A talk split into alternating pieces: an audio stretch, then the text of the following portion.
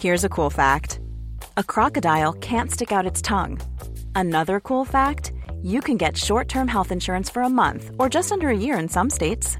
United Healthcare short term insurance plans are designed for people who are between jobs, coming off their parents' plan, or turning a side hustle into a full time gig.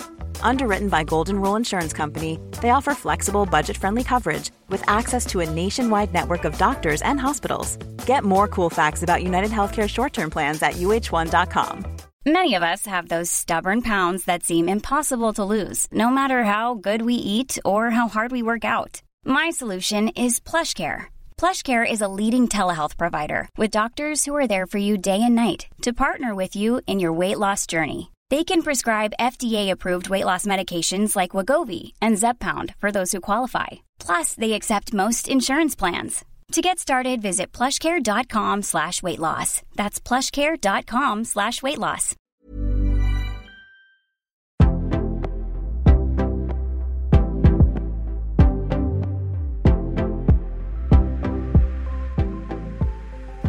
Välkomna alla poddlyssnare till Jag är modig-podden. Hej Pia! Hej Helene! Ja, vi har ju haft en liten paus nu i några veckor och då har vi ju pushat för flera av våra tidigare inspelade avsnitt eh, som med många, många trevliga och eh, intressanta gäster. Stämmer. Idag så ska vi prata lite grann om semester och prioriteringar. Och där tänker, där tänker ju du och jag lite olika. Eh, vilka behov har du Pia när du tar semester? Ja, men jag har nog behov av att eh, uppleva. Alltså upplevelser och möten, det tycker jag är, ger mig både inspiration och energi. Eh, och det har nog faktiskt alltid varit så, även när eh, barnen var små. Så vi reste alltid varje år till nya länder och nya städer. Eh, eller städer var vi kanske inte så mycket utan men vi var i andra länder i alla fall. Och jag tror att det kanske är en anledning till att vi aldrig hade ett sommarhus. Och det här har fortsatt att än idag så känner jag även nu när eh, grabbarna är vuxna och sina egna liv så fortsätter jag och gärna vill resa själv på min semester. Eller kanske inte själv om jag ska vara ärlig. Men jag vill ut och resa Mm. och uppleva. Och du har ju nyligen kommit hem från en väldigt stor upplevelse, en konst och arkitekturresa till Japan. Berätta! Ja, det är nog faktiskt mitt livs resa hittills ska jag säga. Det var 16... Jag vet att du, Sydafrika har varit en, ett utav dina, ditt livsresor tidigare. Ja, stämmer. Ja. Ja, det var det. Mm. Men nu är det Japan. Nu är det Japan. Ja, och eh, där var jag då i 16 dagar. Eh, och vi var en liten grupp på 10 personer som åkte runt. Så att vi började i Tokyo där vi var i tre dagar. Och sen tog vi tåg upp till bergen. Vi var på två olika ställen. Och sen var vi, besökte fem olika öar. Där det var en konsttriennal. Och sen avslutade vi Kyoto. Så att jag har åkt eh, buss och tunnelbana och tåg. Och där har du ju lite att berätta om det här med, med att passa tider och hur det funkar med, med eh, tunnelbanor och tåg och, och så i Japan. Det skiljer sig en hel del. Från... Ja, det skiljer sig väldigt mycket. Man skulle vilja skicka ner SJ och SL till Japan. För att trots att de är så otroligt många. Det är ju eh, köer alltid vid varje station. Men allting funkar. Varenda buss och tunnelbana och tåg kommer i tid. Det går i tid. Och det bara flyter på. Och då är det ju ändå väldigt trafikerat in i stan av bilar. Men allting flyter. Och du har också berättat om deras disciplinerade köande och att det fungerar eh, bland resenärerna. Mm. Just det, man står ju på kö. Det här myt, det är väl lite grann en myt det här med att det står folk och trycker in eh, passagerare på tunnelbanan. Det stämmer inte och det säger de som har varit där mycket att de aldrig sett det heller. Men det finns markeringar och där står alla. Barn, vuxna, eh, alla står i kö. Och sen släpper man av och sen går man på. Och eh, det gör att det, ja, det flyter på. på hela tiden. Samma sak med buss. Dessutom vad jag också noterade är ju att det är ingen som pratar i mobiltelefon. Så. Och det är ju så himla skönt. Eh, man, absolut, man sitter uppe med sin mobil och man scrollar och man kollar bilder och man läser. Men det är ingen som pratar, varken ung som gammal. Eh, och det är faktiskt rätt skönt. Eh, sen samtalar man ju sinsemellan men det blir ju en, en annan sak när man har ett samtal än om det är någon som sitter och pratar telefon för då hör man ju bara den ena rösten. Ja. Använder ju telefonen men det är ingen som talar i telefon. Men det kanske är så att man inte talar i telefon i Japan. Du tänker överhuvudtaget? Ja, man vet. Alltså, det kan ju vara ett beteende. Ja, nej men det gör man nog. Men, men det är bara det att jag tror att det, det handlar mycket om att man har väldigt mycket hänsyn till varandra. Ja. Ja. Och det är väl det också som går igenom att man står i kö och man väntar och man är otroligt artig. Mm. Eh, alla. Och eh, som många säger det här med att om man tappar bort saker och det så får man det tillbaka. Man behöver faktiskt aldrig vara orolig. Det behöver man inte. Du- Och det här med rökning berättar du också. Ja, det är intressant eftersom vi nu har fått rökförbud här i Sverige på gatan. I Japan så röker man inte på gatan. Eh, Vad röker de? Ja, då är det så att då finns det rökrutor som man tydligt i Tokyo. Och då är det markerat och sen är det oftast som en eh, glasvägg. Det är inte helt instängt utan det är öppet på, en stor sida då. Och där står folk disciplinerat och röker och man fimpar i askkoppar. Man sprätter inte ut fimpen utanför på trottoaren. Hur var det med språket? Ja, det var ju lite värre att eh, japaner läser ju engelska, absolut det gör de. Men de talar väldigt sällan engelska vilket gör att, och eftersom de inte vill göra bort sig, det ligger ju i deras kultur, så är det svårt att kommunicera. Man träffar en och annan och då blir man jätteglad. Men däremot så är de otroligt vänliga och vill alltid hjälpa till. Eh, Men eh, ibland är det en utmaning och det blir rätt mycket missförstånd också. Och det bor ju väldigt många människor där. Ja men det gör ju det. Japan är ju inte så jättestort. Det är ju mindre än Sverige. Eh, och det bor ju drygt 127 miljoner japaner. Eh, och man bor bara på 30 procent av landytan. Och det är ju rätt fantastiskt ändå. Och då blir man ju ännu mer fascinerad av att allting flyter på så bra trots att det är så tättbebyggt och att det är så mycket människor på varandra. Hur var det eh, hotellrummen och sådär? Man- Alltså min, jag har inte varit i Japan men min bild av Japan är ju att man bor väldigt litet. Ja, det stämmer. Eh, Det hotell vi bodde på i Tokyo, nu var inte det något ly- superlyxhotell. Det var ett okej hotell. Eh, Men det var väldigt små rum. Och min resväska den kunde jag med nöd och näppe öppna i hallen. Och det fanns inga garderober att hänga upp kläder i där. Nej. Eh, Men sen tror jag att om du eh, eh, tar in på lite lyxigare hotell så kanske är det lite bättre. Men eh, nej, men Men annars bor väl japaner generellt i, på små ytor? Mm. De bor i väldigt små ytor. Det hörde jag också. De som hade fått förmånen att vara hemma hos någon japan och hälsa på. Det är inte så vanligt heller man gör. Då så bor de ju väldigt trångt. Du eh, ha, har ju haft en utmaning. Ja, Ja, berätta lite om den. just det. Det var i en av våra tidigare mikropoddar. så pratade vi om det här att göra saker själv. Eh, Och vissa saker kan jag hantera. Det vill säga att jag går gärna på gallerier eller museer. Det är inga problem. Jag kan gå på teater själv också. Men att äta middag ute på restaurang. Det är superjobbigt. Och plötsligt händer det. Plötsligt händer det i Japan. I Japan, i Tokyo. Så var jag ute en kväll eh, på en jättetrevlig liten restaurang. Eh, och beställde in en väldigt god middag. Eh, och drack en hel del öl för att vin var väl inte kanske just det bästa där ute men öl var väldigt gott. Och det gick jättebra och kom dessutom i samtal med två killar som satt vid bordet bredvid där. Ja, du ser. Man, ja. får ju, man, man lär ju... Alltså det öppnas ju dörrar för eh, kontakt med människor utanför. Ja, åtminstone gjorde det där. Ja. Jag kände, och det kändes inte obekvämt. Nej. Eh, Sen måste jag säga också det här med att när man sen går hem på kvällarna. Eh, nu var jag som sagt bara i Tokyo, en liten del av Tokyo. För Tokyo är ju en sån gigantisk stad. Men det intressanta är att man känner sig aldrig orolig. Nej. Alltså det är så lugnt. Även som ensam kvinna man gick, när jag gick hem någon gång. Inte så sent men kanske vid elva eller sånt. Och det är en fantastisk känsla också. Så att eh, nu har det hänt. Nu har jag ätit min självmiddag på restaurang. Bra jobbat! ja, eller hur? Så får vi se om det blir någon här i Sverige eller i Stockholm. Mm. Men du Elin, vad har du för behov av på din semester? Vad vill du göra? Eh, det här året har varit väldigt intensivt och jag har jobbat väldigt långa arbetsdagar.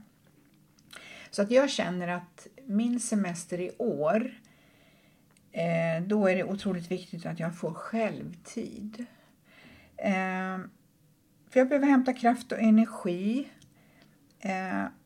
och inte göra någonting egentligen. Bara vara tyst och planera väldigt kortsiktigt. Jag vill inte ha en massa ja, en semester behöver ju inte vara måsten, men jag vill inte ha ett schema. Men det har ju du haft nu under hela våren så har det ju varit mycket eh, om man säger måste, mycket schemalagd tid. Jag tänker Ja. jobbmässigt för dig och resor en hel del också. Ja, även om det är roligt så tar ju det. Det tar ju väldigt mycket eh, energi, alltså det tar väldigt mycket kraft. Eh, och eh, skillnaden i år är väl att jag har också vågat uttrycka mina önskemål till mina närmaste. Där eh, jag eh, har kommunicerat att eh, eh, det här är vad jag behöver. För många gånger så är det ju så, om jag, om jag tänker historiskt så, så är det ju ofta så där att när man ska gå på semester så har man en massa förväntningar. Eh, och man målar upp en bild hur det ska vara. Eh, och sen när det inte blir så, så eh, blir det väldigt tufft. Mm, och sen är det väl så här också att man inte själv har kommunicerat sina egna förväntningar. Så att man, man tror bara att Den, den andra, andra ska vet. förstå. Ja. Precis. Och då kan det bli jättetokigt. Ja, jo men så är det. Så att i år har jag varit väldigt tydlig med att eh, de eh, veckorna som jag är ledig, då behöver jag vila. Tyckte du det kändes jobbigt att berätta det? Nej, jag tyckte inte det. Eh, Jag vet att jag, jag gick, gick ju i samtalsterapi förra året och då fick jag det rådet utav min terapeut efter min förra sommarsemester.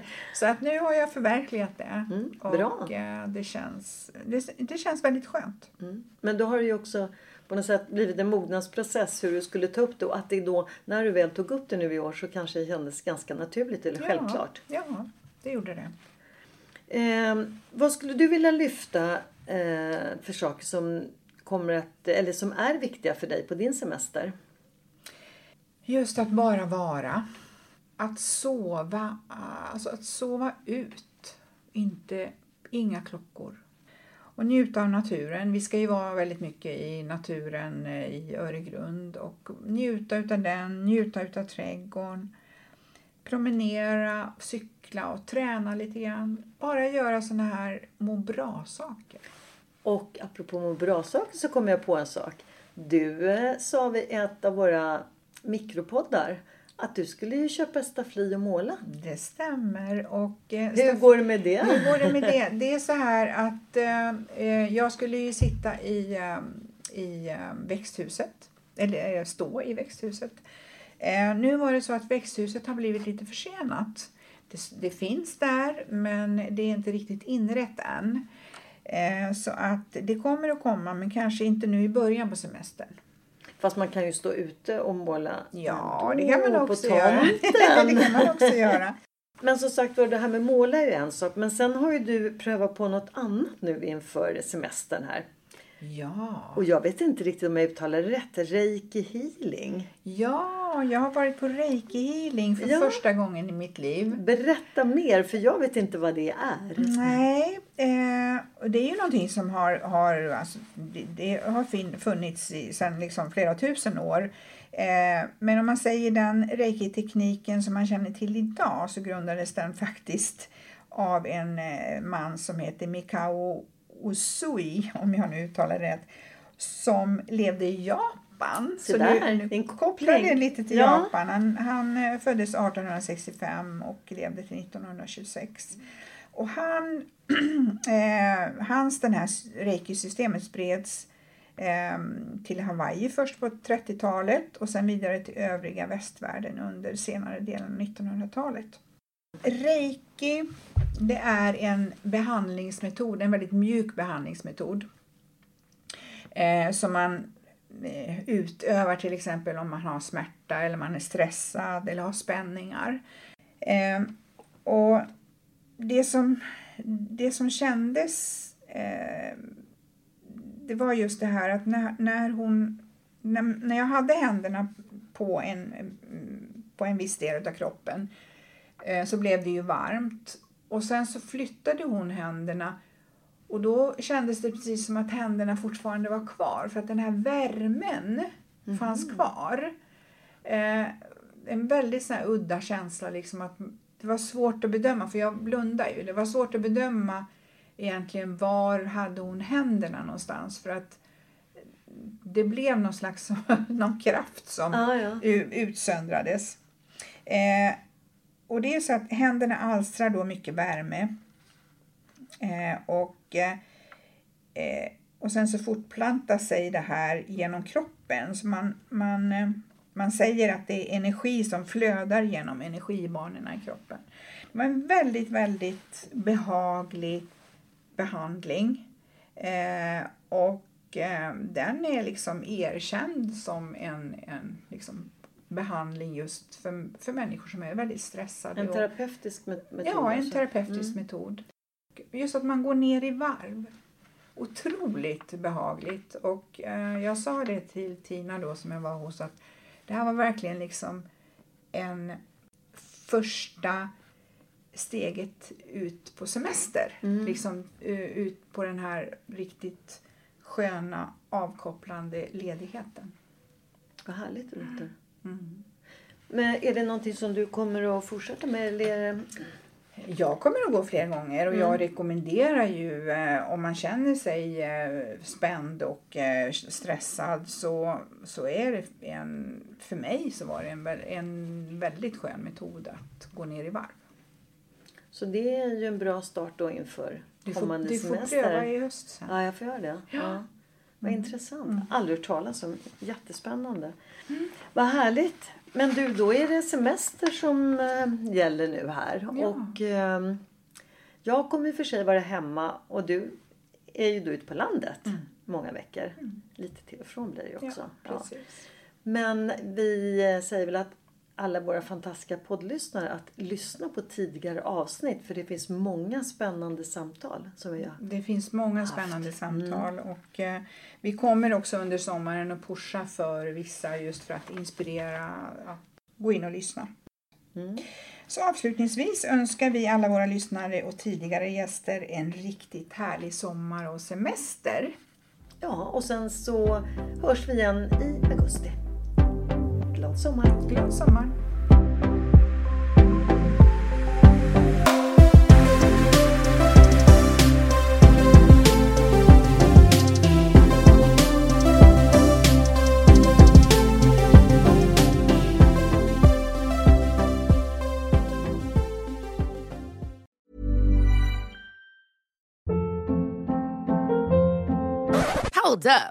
What was that? Boring. No flavor. That was as bad as those leftovers you ate all week. Kiki Palmer here, and it's time to say hello to something fresh and guilt-free. Hello Fresh. Jazz up dinner with pecan-crusted chicken or garlic butter shrimp scampi. Now that's music to my mouth. Hello Fresh. Let's get this dinner party started. Discover all the delicious possibilities at hellofresh.com.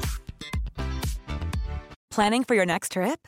Elevate your travel style with Quince. Quince has all the jet setting essentials you'll want for your next getaway, like European linen, premium luggage options, buttery soft Italian leather bags, and so much more. And is all priced at 50 to 80% less than similar brands. Plus, Quince only works with factories that use safe and ethical manufacturing practices. Pack your bags with high-quality essentials you'll be wearing for vacations to come with Quince. Go to quince.com/pack for free shipping and 365-day returns.